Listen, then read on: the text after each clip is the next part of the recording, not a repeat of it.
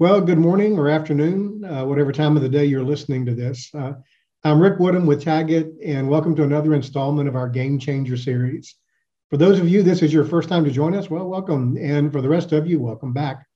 If you're a new listener, uh, a new listener to the podcast, our, our primary objective to this series is really to provide global views on sort of what's happening around the world in digital for financial services and and I'm I'm really keen to to talk to the guest we have today uh, because I think Sheldon's going to bring a very interesting perspective from a technology perspective around uh, the area of digital. So my hope is that you'll hear something that kind of sparks an idea for you or helps you in your own digital journeys because it's a really a very fast-paced environment we work in today.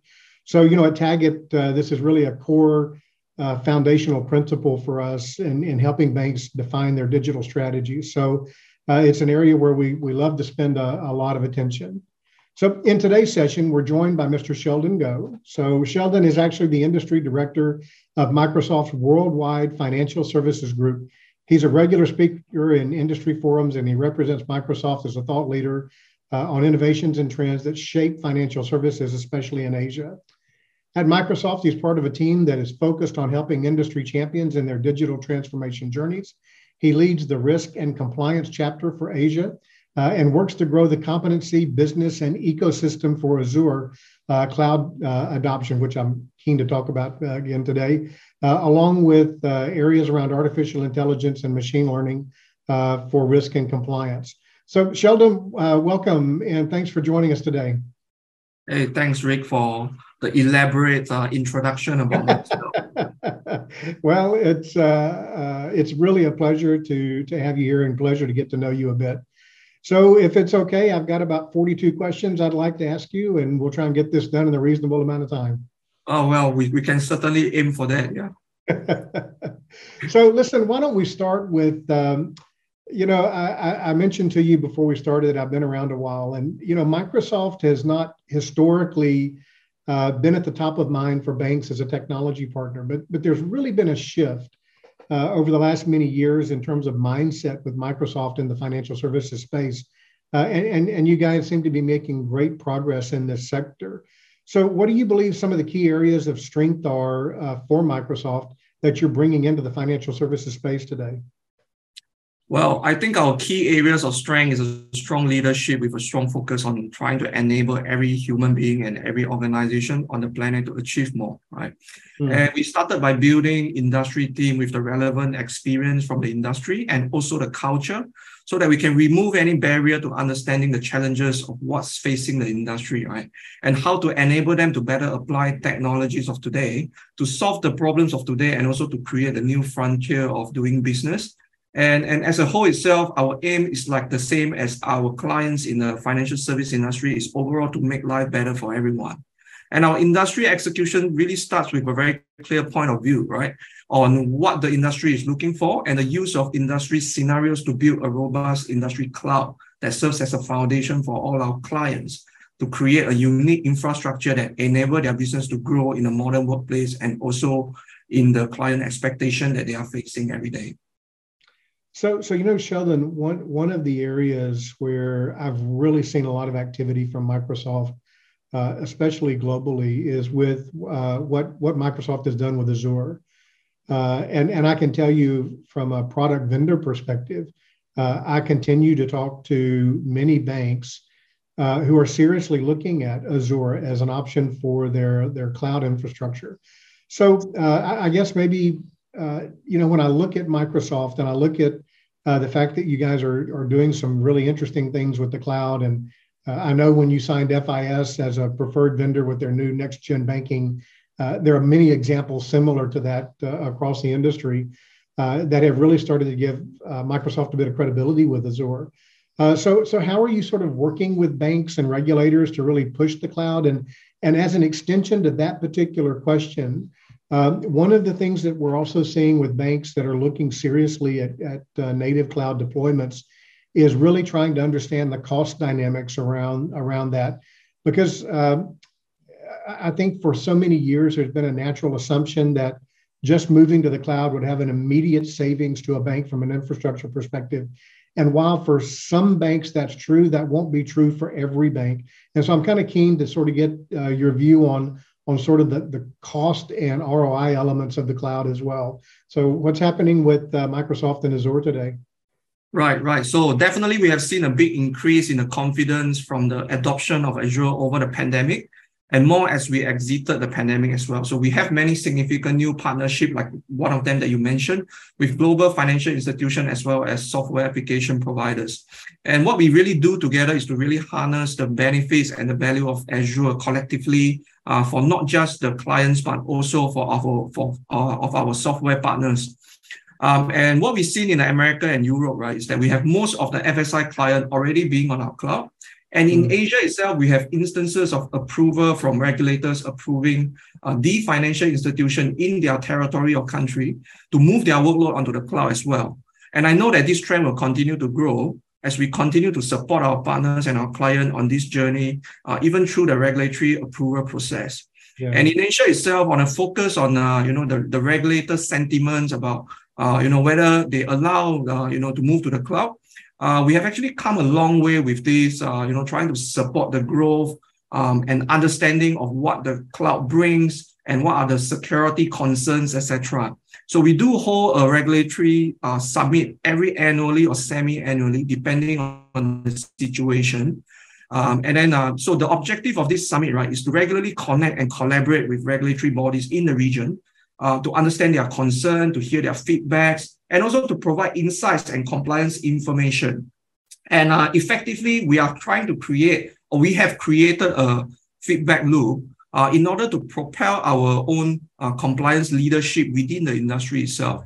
Um, so just a matter of figures, right? Over the last eight years, we have engaged more than 120 regulatory bodies, uh, you know, throughout the world, and we remain as a leader when it comes to driving global regulatory changes and providing, uh, you know, this built-in um, compliance capabilities to help our clients uh, and our partners to meet the, um, the, the, the, regulatory requirements, right? Um, and in terms of the cost, um, definitely what we've seen and what we always advocate is that you probably will not see an immediate cost when you compare it, you know, according to what you have right now uh, in your existing infrastructure. But what we what we saw and we hear from our clients is that most of them realize that the value of cloud is in terms of scale and in terms of managing the entire infrastructure.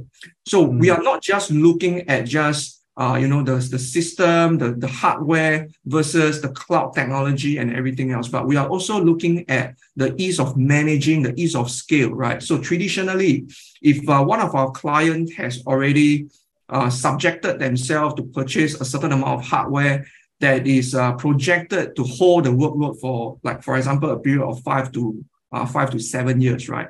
Um, but usually what we saw in the last couple of years, uh, pretty evidently, especially driven by pandemic, where there's so much data being generated because there's so many transactions being done digitally. Uh, mm. What happened is that those hardware can no longer uh, you know, fulfill the workload that is uh, that it was previously being projected, right? So this resulted in in huge costs. In fact, trying to uh, fill the gap that was created, right?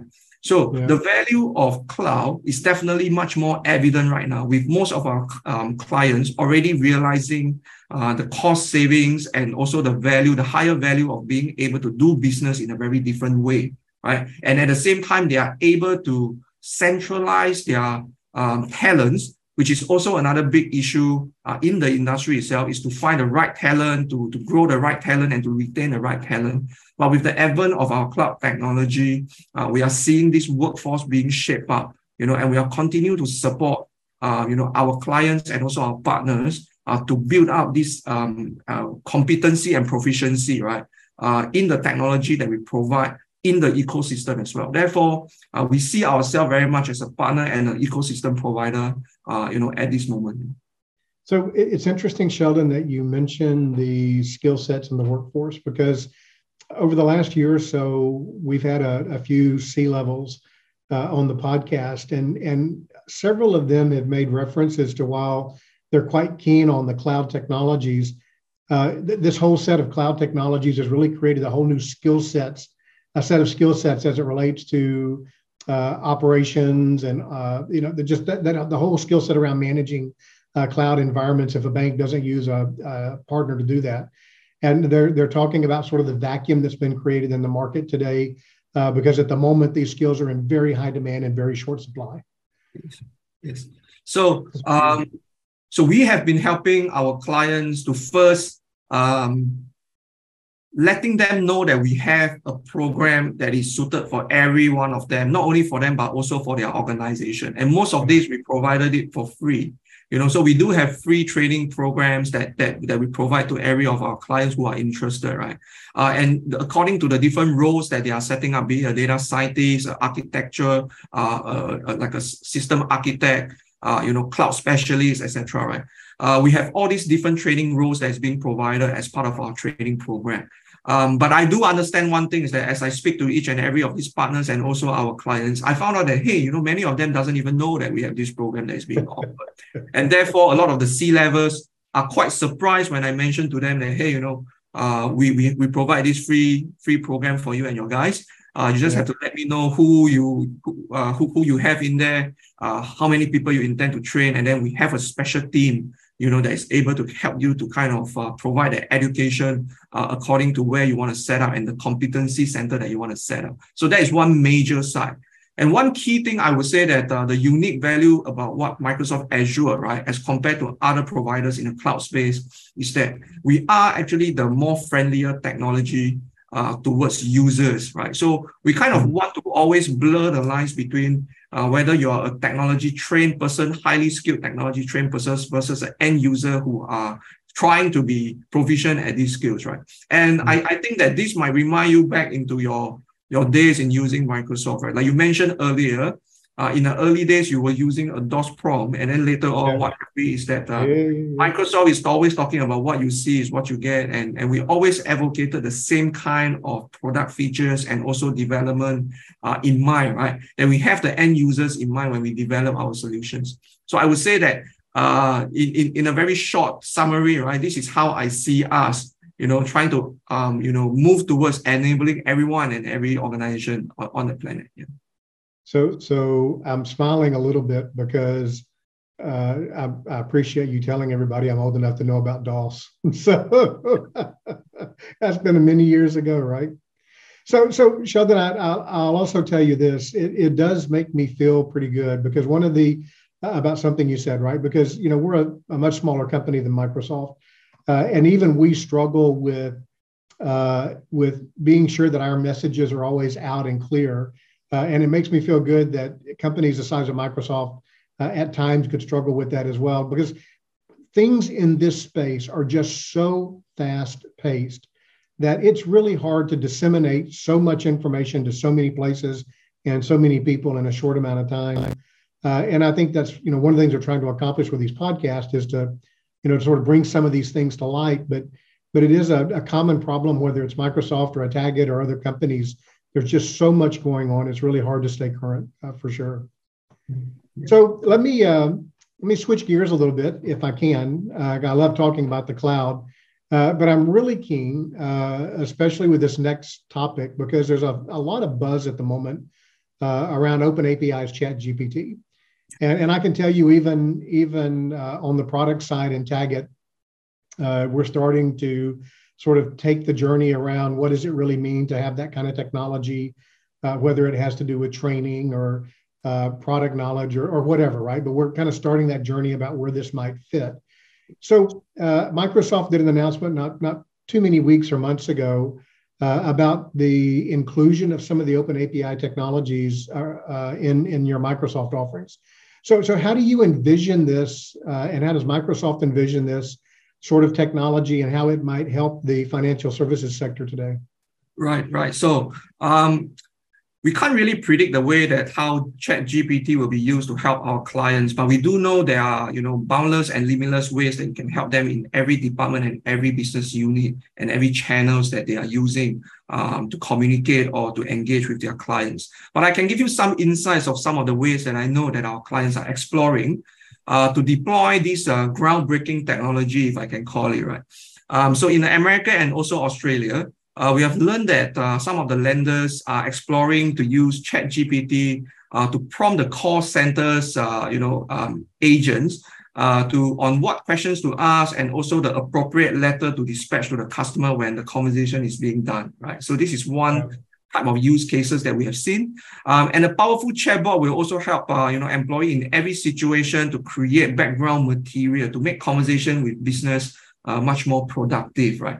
So as a as a bank employee, many a times you do not know what to anticipate. You can't prepare uh, the right materials with the right information at the right time, right? So Chat GPT is a way that I think that whoever that tries it already knows the power of it. And uh, when connected to the right channel, uh, the right data sources, and also the right uh, you know type of information surrounding around uh, entities, right? You are able to retrieve uh, a very structured way uh, of uh, formulating those uh, information to be communicated. And we also have other use cases that we have seen and exploring with our uh, with our clients. Like for example, in corporate banking, uh, we are exploring using the technology to create summaries of co- corporate customers, be it for financial review or for approval of new tenants, right? And mm-hmm. we are also hearing that investment banks uh, are thinking about using it to construct pitch book based on conversations recording, uh, you know, on uh, Microsoft Teams as well, which mm. is also one of our uh, cloud technology. So basically, what we see here is that uh, you know it breaks any barriers to access to information, and it also requires uh, very little to no technology skills at all. So this is what I also mentioned to you about, right? Uh, at the core of what we want to do and our vision and our you know what we really stands for is to enable everyone. Yep. So, so I, will tell you, uh, I've been quite encouraged by the activity around Chat GPT, and not so much about the technology, mm-hmm. but and my colleagues that work with me get so tired of hearing me talk about this, but but I'm a huge proponent of conversational capabilities, and when you think about what it means to have conversational capabilities in any context, even whether it's your your banking context or retail, whatever, whatever it is, right? I mean, there, there are several things that have to take place in order for a conversation to occur.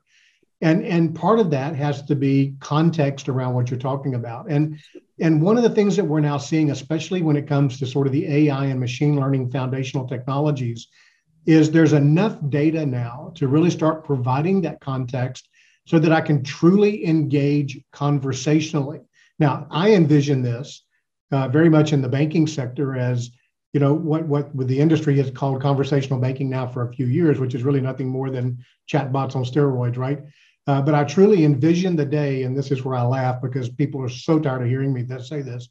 But uh, I truly believe that that the day will be here in not the too distant future where I will have a Jarvis type of experience from Ironman with my bank. That level of conversational capability, I just don't think we're a decade away from that any longer. I really think it's just not too far around the corner. I think Chat GPT as a technology is starting to show the very basics of what that capability could look like. So I'm really encouraged.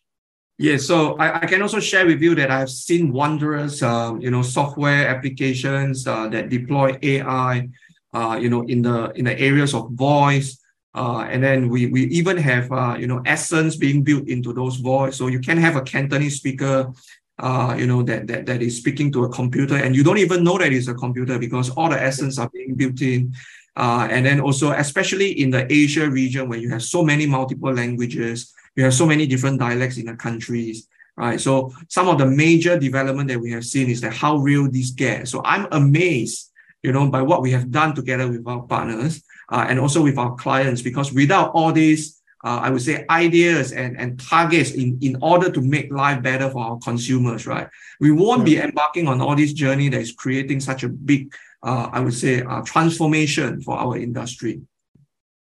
So, so now that we've established I'm old enough to know about DOS, you can imagine uh, how much change I've seen over the last 40 years uh, in technology. So it's, it's really, I just think it's a great time to uh, to sort of be alive when it comes to the technology space. So, so listen, I, I, I, promise I won't ask you 42 questions. So why don't we wrap up with my last question? How about that? Uh, and I'll make it a bit open-ended. I, I tend to ask most of our guests uh, similar questions because I'm always keen to sort of hear what your outlook uh, might be for technology. So what do you think, uh, maybe at a macro level, some of the key technology trends uh, and areas are that we need to be looking out for in the financial services sector over the next, you know, year or two or three? Sure. So some of the technology that I know that uh, you know currently is influencing a lot of the banking institution as well as other financial institutions uh, in the area of automation, machine learning, and also uh, on OpenAI. So for automation itself, uh, you know, we continue to see success for many of our clients in deploying RPA, uh, which is also known as robotic process automation, uh, which utilize technology to automate and streamline processes so that the human resources can focus on tasks that require expert um, judgment and intelligence. So many of these operational process that was previously done manually are being replaced uh, and enhanced by RPA. And these processes are working seamlessly and benefit the consumers who enjoy uh, a more efficient and feel-free customer experience. Right. So that's one of the area. And then we also see that there's a huge trend of deploying machine learning models nowadays, right? Mm. And, uh, and all these machine le- learning models are being deployed uh, uh, to, to quantify and also to kind of uh, build risk models to enable business application to detect uh, and approve right uh, certain applications to make the integration between systems different systems faster and much more secure and hmm. most of it behind the scene, it reduces most of the complexity and the cost of managing those complexity. Right. And lastly, in the area of open AI, which is seen in the recent uh, interest, huge interest in chat GPT, right? Where open AI continue to remove the boundaries between data, system, and people, uh, you know, from all levels of technical expertise, right? And and the objective is really to harness and to utilize the power of information, which, which should be made for free for everyone, uh, according, of course, to privacy laws. And we have to respect, you know, all the privacy law and responsibility. And therefore, we have the area of responsible AI, which we are also one of the champions for responsible AI as well. And uh, one final technology area that I want to highlight that I've seen and is also really important is in the area of risk and compliance. Because mm-hmm. that will continue to be a key area that we all need to be very focused on. As we become more digital and our life is you know be, being intertwined with more digital uh, applications right? New types of risks are arising and will continue to arise and we need to continue to manage them to ensure that our clients and our consumers are protected you know from adverse effects of all these risks the, the space we're in today is a bit of a two-edged sword I mean, it, it just uh, it has, and not necessarily from a risk perspective, but especially the data privacy you mentioned, right? So much you can know about people, and and uh, so much that's floating around today. Well, listen, Sheldon, this has been great. Uh, it's been uh, good to get to know you a little bit, uh, and uh, I, I, believe your insights and some of the things that Microsoft is doing today will be very beneficial to those listening to the podcast. So, really appreciate your time today. Well, thank you, Rick. Thanks for you know not not giving me 42 questions. uh, next time, I'll save something for next time. All right. All right. Thank you very much, Sheldon. Thank you.